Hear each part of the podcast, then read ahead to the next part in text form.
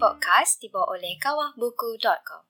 Hai Assalamualaikum dan salam sejahtera Bersama lagi kita di dalam Teh Tarik Podcast Yang ditarik khas oleh Kawah Buku Koi dua minggu aku terlupa untuk sebut oh, yeah. terima Teh Tarik Podcast Koi kan? Jadi minggu ni kita sambung balik. Teh Tarik Podcast yang ditarik khas. Oleh, oleh Kawah, Kawah Buku, Buku. Ha, Sama-sama aku Azan Safa, Mat Koi, Nisa dan juga Iskandar Kamel dalam siri Menjadi Malaysia. Dan hari ini kita ingin mengucapkan ya. selamat yeah. tahun baru Cina buat semua kawan-kawan dan juga penonton-penonton kita, pendengar-pendengar kita yang meraihkan hari yang gembira ini. Tak pakai baju merah pula.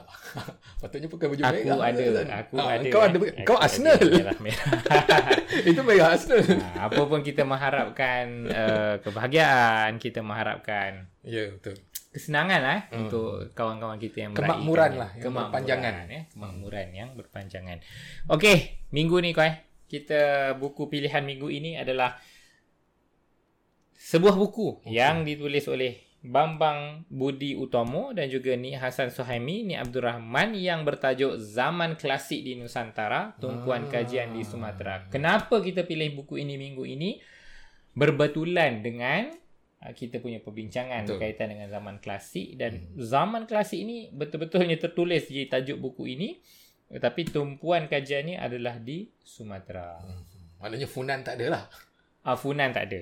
Funan tak ada. Ditulis oleh Nik Hasan Suhaimi. Hmm, sebab apa Nik Hasan Suhaimi lah. Nik Hasan Suhaimi ya. Ha. ha Nik Hasan Suhaimi adalah sebenarnya orang yang kau punya soalan uh, episod yang sebelum-sebelum ha. itu tentang siapa tokoh akademik dekat ya, Malaysia. Ya, tokoh tempatan ha. yang ya. agak pakar dalam bidang ya. uh, zaman klasik kan. Ya, sebab ya, dia ya, seorang arkeologis ni. Antara arkeologi yang tersohor. Selain daripada buku ini, uh, antara buku terbaru dia yang diterbitkan juga oleh DBP Aha. adalah Proto Sejarah dan Pra Sejarah di Tanah Melayu. Ah. Lebih kurang tebal ni juga, 700 uh. muka surat. Ini kalau aku boleh sebut sikit kan, di antara hmm. kandungan daripada buku ni adalah bentuk muka bumi Sumatera dan hasil buminya, kerajaan hmm. Melayu, wilayah pusat dan kemudahannya. Hmm. Perkembangan peradaban manusia di Palembang, kompleks percandian Wajrayana di Padang Lawas, oh. Tokoh bergelar Sarwarimada Wimatana dalam Prasasti Ligo 775 masih hmm. Rakai Panangkaran Balaputra Tinggalan Budaya Sailendra. Ah. Ha, kan? Ini menarik. Ini ini antara banyaklah 700 muka surat ini adalah hmm. hasil kerja yang luar biasa lah. Tapi buku ni aku rasa dah dah, dah tak diterbitkan semula oleh oh, ya, Dewan Bahasa. Ni dijual ataupun tak ni oleh kawan uh, buku? Aku rasa ada 2-3 naskah terakhir kot. Hmm. hmm, hmm. hmm. Harga berapa San? Uh, RM60. Huh. Hmm. RM60 untuk 700 muka surat lebih. Betul. Berbaloi baik. Kan. Sangat berbaloi lah. untuk, lah. Oh, especially untuk nak tahu tentang sejarah yeah, betul, betul. sebelum zaman klasik lah. Hmm. Tak banyak yang menulis. Hmm. Especially ni sarjana tempatan. Hmm. Nah, ini salah satu karya yang kita ada lah. Kau yeah. jadi kita berbalik kepada perbincangan kita. Yeah. Menyambung perbincangan kita okay. daripada minggu yang lalu, kita bincang di akhir hari itu kita bincang tentang kalau kita dah bincang tentang apa kafunan, di akhir kita ada menyentuh tentang siapa kafunan. Mm-hmm. Ha, dan kita menjanjikan untuk persoalan tersebut dijawab dalam episod ini. Mm-hmm. Jadi koi, siapa Funan? Apakah Funan Khmer? Ha. Apakah Funan Bukan apakah, Mon? siapakah? Oh, siapakah? Mungkinkah? Okay. Ha, ha. Kan? Uh, mungkinkah Khmer? Mungkinkah mungkinkah hmm. Khmer ni uh, Khmer? Hmm. Mungkinkah uh, Funan, Funan ni. ni apa Mon? Mungkinkah Campa atau mungkinkah Melayu? Melayu. itu kan. Okey, itu persoalan yang kita tinggalkan pada episod minggu lepas hmm. dan kita akan cuba untuk uh, menjawablah. Uh, sebab apabila kau bangkitkan mungkinkah Funan itu uh, Melayu? Uh, sebenarnya aku ada baca uh, beberapa karya lah. Hmm. Uh, karya ni ditulis oleh sarjana Eropah lah. Hmm. Uh, salah seorangnya daripadanya adalah yang macam aku bagi tahu tu macam Coates uh, eh. Uh, Coates ni bila dia menulis tentang Funan ni salah satu daripada dia punya apa cerita tu kalau minggu lepas kita sebut pendiri uh, Funan tu yang paling awal ada Hun Tian okay. nama dia kan hmm. ha, tapi kalau mengikut versi uh, apa tu uh, dia translate kan Hun Tian tu sebagai kaun dia Ha, aku nak sebut pun tak begitu begitu tahulah nama ni nama-nama Sanskrit kan. Hmm. Kaudinya uh, yang berasal daripada ini menarik ni. Ha, yang berasal daripada either ataupun sama ada India atau semenanjung tanah Melayu. Hmm. Ha, atau pulau-pulau selatan. Hmm. Dalam bahasa Inggerisnya either uh, India or Malay Peninsula or Southern Island. Hmm. Ha, maknanya ini adalah uh, apa yang dicadangkan yang diajukan oleh Coetzee lah. Di situlah munculnya tesis ah, bahawa uh, Funan ini adalah sebuah kerajaan Melayu sebuah lah. kerajaan Melayu. Mungkinlah, mungkin hmm. itu da- salah satu daripada sumber dia. Sebenarnya hmm. bukan apa uh, Coetzee saja, ada beberapa uh, sarjana lain lah uh, yang menceritakan tentang Funan tetapi dia tak membahaskan Funan tu Melayu. Hmm. Uh, tapi kalau macam apa Coetzee ni dia kata pemula dia tu uh, pendiri dia hmm. tu pendiri dia tu adalah sama ada dia tak kata Melayu sama ada daripada hmm. daripada India ataupun daripada semenanjung tanah Melayu ataupun daripada pulau-pulau selatan iaitu hmm. Indonesia. Ha, itu uh, satu eh. Kemudian yang keduanya uh, ada beberapa orang lagi sarjana yang mengatakan bahawa ni Funan ni adalah satu uh, ini pun satu benda yang di, diperbahaskan juga sama ada dia adalah satu empire besar yang apa uh, satu ataupun dia terdiri daripada kerajaan-kerajaan kecil hmm. yang ada di pesisir pantai. Hmm. Sebab dia kerajaan maritim kan. Hmm. Jadi dia punya kekuasaan itu uh, dikatakan uh, di bahagian selatan Vietnam dan juga Cambodia, hmm. tengah Thailand termasuk di Tanah Serim di Burma dan juga suku daripada Tanah Melayu. Tanah Melayu. Ini dikatakan. Hmm uh, dikatakan sebab ada seorang lagi sarjana mengatakan bahawasanya Funan ni pernah menakluki uh, semenanjung uh, bukan seluruhnya lah tetapi beberapa bahagian daripada semenanjung tanah Melayu ni pernah ditakluk oleh uh, Funan hmm. dikatakan hmm. Uh, dan kemudian satu lagi Coates punya teori pula dia mengatakan bahawasanya raja-raja uh, Sailendra sebab buku yang kau sebut tadi pun ha, ada ada tadi Sailendra ha, tadi. Ada ha, uh, Sailendra. Yang dalam prasasti ke apa tadi ha, dia sebut so, Sailendra. So tesis daripada Coates ni dia punya hipotesis lah, dia punya andaian dia kan. Andaian dia dia mengatakan uh, kerajaan Sailendra ni adalah berasal daripada apa uh, raja-raja Funan. Hmm. Ha, sebab dia punya hujah dia tu dia kata Funan ni daripada perkataan Khmer Phnom yang maksud gunung hmm. dan Sailendra ni maksudnya raja gunung. Hmm. Jadi dia menghipotesiskan. Yang ini tak semestinya betul lah. Hmm. Dia cuma hipotesis yang mengatakan bahawasanya raja-raja Sailendra uh, daripada Sriwijaya ni hmm. uh, adalah berasal daripada Funan. Hmm. Uh, kan? Ini andaian. Hmm. Uh, so dalam konteks uh, perbincangan kita uh, uh, siapa itu Funan? dari mana datangnya uh, apa beberapa uh, maklumat yang mengatakan Funan itu Melayu kemungkinan maklumat-maklumat yang diperolehi daripada tulisan-tulisan sarjana-sarjana ni lah hmm. kan tetapi adakah betul ataupun tak itu satu perkara lain lah hmm.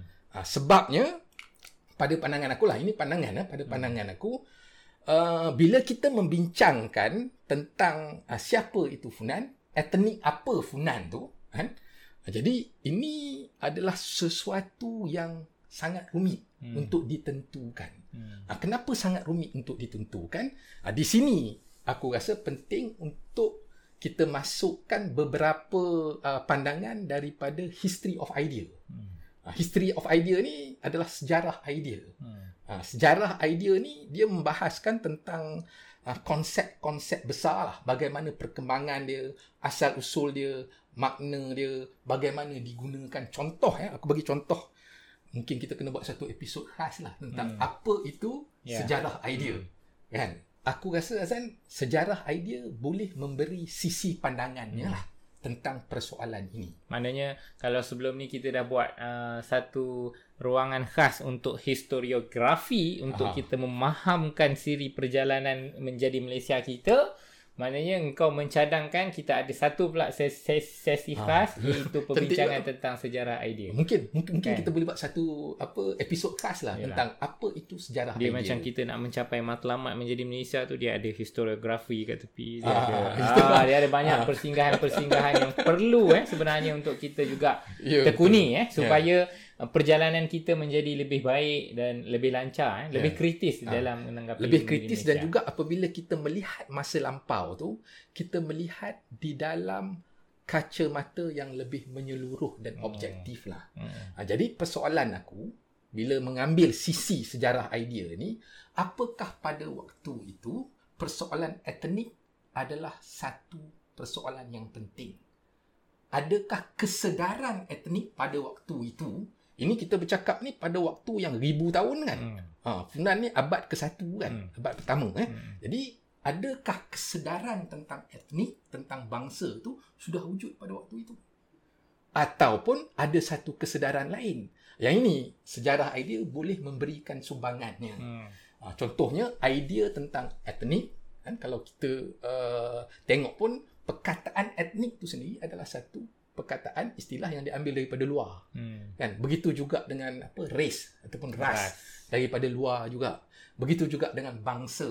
Ha, bangsa ni kan perkataan sanskrit hmm. kan? Daripada vamsa kan? Yang bermaksud keturunan. Tetapi perkataan-perkataan tu kemungkinan pada zaman tu kalau ada pun mungkin makna dia berbeza hmm. daripada zaman sekarang. kita faham kan jadi persoalan tentang uh, siapa uh, itu funan kalau dalam uh, konteks masa kini, kalau orang masa kini ni biasanya dia macam uh, bersemangat lah nak tahu eh, Funan ni Melayu ke, Funan ni Khmer ke, Funan ni ni, uh, Pasal, ni apa, sebab dia meletakkan dia, dia meletakkan kacamata ataupun perspektif hari ini kepada masa lalu. Ya. Kan? Ya, yang itu tu adalah antara kritik yang kita boleh bagilah. Ha. Maknanya kesedaran dan pemikiran masa kini dia bawa dan letakkan pada suatu fenomena ataupun keadaan situasi pada zaman ribuan tahun hmm. dahulu yang mungkin berbeza yang hmm. mungkin tak ada pun pemikiran dan kesedaran yang sebegitu hmm. rupa berbeza bangsanya ya. tapi ke. Hmm. kalau dalam konteks uh, apa perbincangan eh, perbahasan tentang funan ni ada macam-macam lah hmm. ada orang kata selalunya persoalan dia bahasa apa yang digunakan hmm. uh, di di funan tu hmm. jadi bahasa apa yang digunakan ada yang kata bahasa dia adalah bahasa mon Hmm. Ada yang kata bahasa dia Khmer. Hmm. Ada yang kata bahasa dia adalah bahasa Austronesian. Hmm. Ha. Jadi bila disebut Austronesian tu, mungkin orang ingat, oh bahasa Melayu. Hmm. Tetapi sebenarnya tidak ada penemuan yang jelas. Ha? Contohnya macam prasasti ke, hmm. ataupun batu bersurat yang untuk menunjukkan bahawasanya bahasa. Funan tu ha, adalah daripada etnik mana. Hmm. Ha, tak ada, tak jelas perkara ni. Hmm. Ha, cumanya macam aku cakap tadi, kemungkinan kita bertanya soalan yang salah. Hmm. Ha, soalan yang salah, etnik apa, kaum apa, bangsa apa. Itu satu soalan yang mungkin pada zaman tu, ribu tahun dahulu, bukan sesuatu yang penting. Hmm. Mungkin ada konsep lain yang lebih penting. Konsep apa kau? Kalau pada pandangan aku lah, pada pandangan aku dalam uh, jalur sejarah idea, konsep pada waktu itu yang paling penting adalah konsep raja. Raja. Ha. So, konsep apa yang boleh membuatkan kau patuh? Ha, kalau orang tu menyeru kau untuk membuat sesuatu, dia guna atas nama siapa? Hmm. Atas nama bangsa kah? Atas nama agama, agama kah? Ataupun atas nama raja. raja. Jadi, pada pandangan aku, pada waktu itu, konsep etnik, bangsa, kaum bukan konsep yang penting. Aku aku rasa kita dah ah. bincang pasal uh, topik ini. Betul lah. Ada ada dulu ya, bila kita bincang tentang Mandala, Raja yeah. Mandala uh, kan. Raja Mandala. Uh, bagaimana raja yeah, itu yeah, pusat yeah. kekuasaan yeah. dan pengaruh. Yeah. Pada sebab, zaman sebab, dan ketika itu. Ya, yeah. sebab dia ada apa konsep-konsep sampingan. Contohnya macam konsep kalau dalam konsep Melayu lah, derhaka, hmm. uh, dia punya apa daulat, kena tular hmm. kan. Jadi Funan ni kemungkinan konsep yang penting bukan etnik bukan uh, agama bukan juga uh, apa tu uh, ras kaum hmm. tetapi konsep yang lebih penting adalah konsep raja hmm. maknanya kepatuhan yang diberikan oleh rakyat bukan kerana engkau Melayu bukan kerana engkau Hindu tetapi kerana engkau adalah raja, raja. Ha, jadi hmm. ini mungkin uh, apa satu perbincangan yang mungkin berbeza hmm. sikit sikit lah sebab aku dah masukkan sedikit uh, sejarah idea lah hmm. untuk kita memahami kondisi.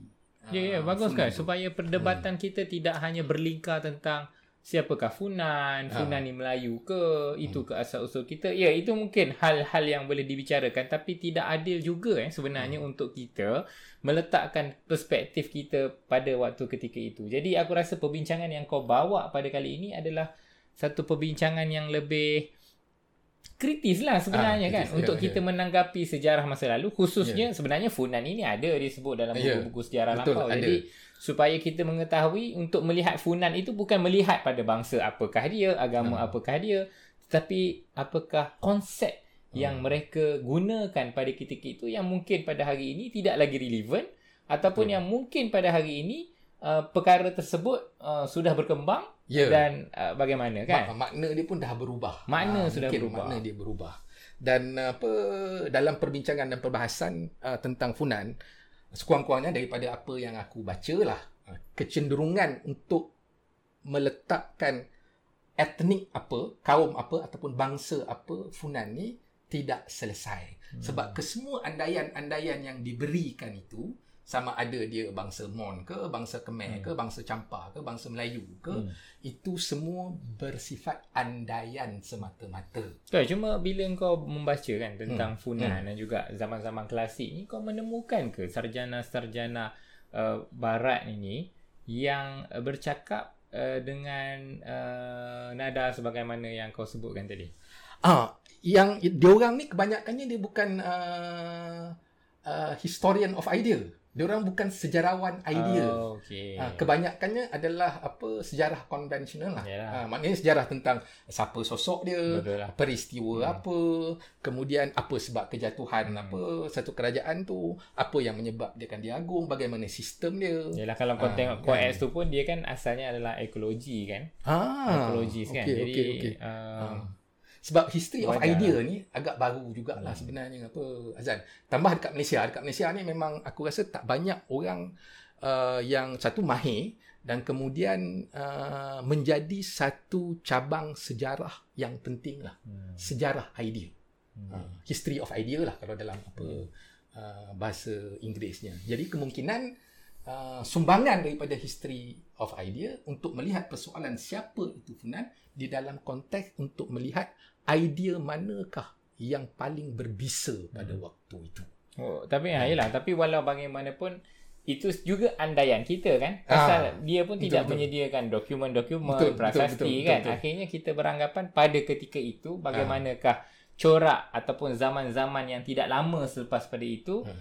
konsep yang mereka ada, idea yeah. yang mereka ada, yeah, betul, akhirnya betul. kita cuba Yeah, ya, meletakkan yeah, yeah. bahawa ha, mungkin ha. itulah ha, konsep yeah, yang betul, juga betul, mereka betul. Ha, kita pun membuat andaian ha, juga membuat sebab andaian. apa bukti-bukti yang tuntas dan jelas itu itu tidak mencukupi hmm. dan tidak ada tetapi kita boleh bandingkan Azan untuk kita membuat satu rumusan lah hipotesis lah hipotesis ha. itu dengan kerajaan-kerajaan yang lain pada waktu itu hmm. konsep apa yang membolehkan seseorang itu patuh hmm. ha, apa yang membuatkan seseorang itu bila diseru dia akan patuh yeah. dan taat konsep apa kita boleh bandingkan lah kerajaan-kerajaan yang ada di zaman uh, yang lebih kurang zaman hmm. uh, Funan tu menarik kan perbincangan okay. tentang Funan akhirnya lengkap kan tiga episod kita yeah. berbincang dengan Funan ini uh.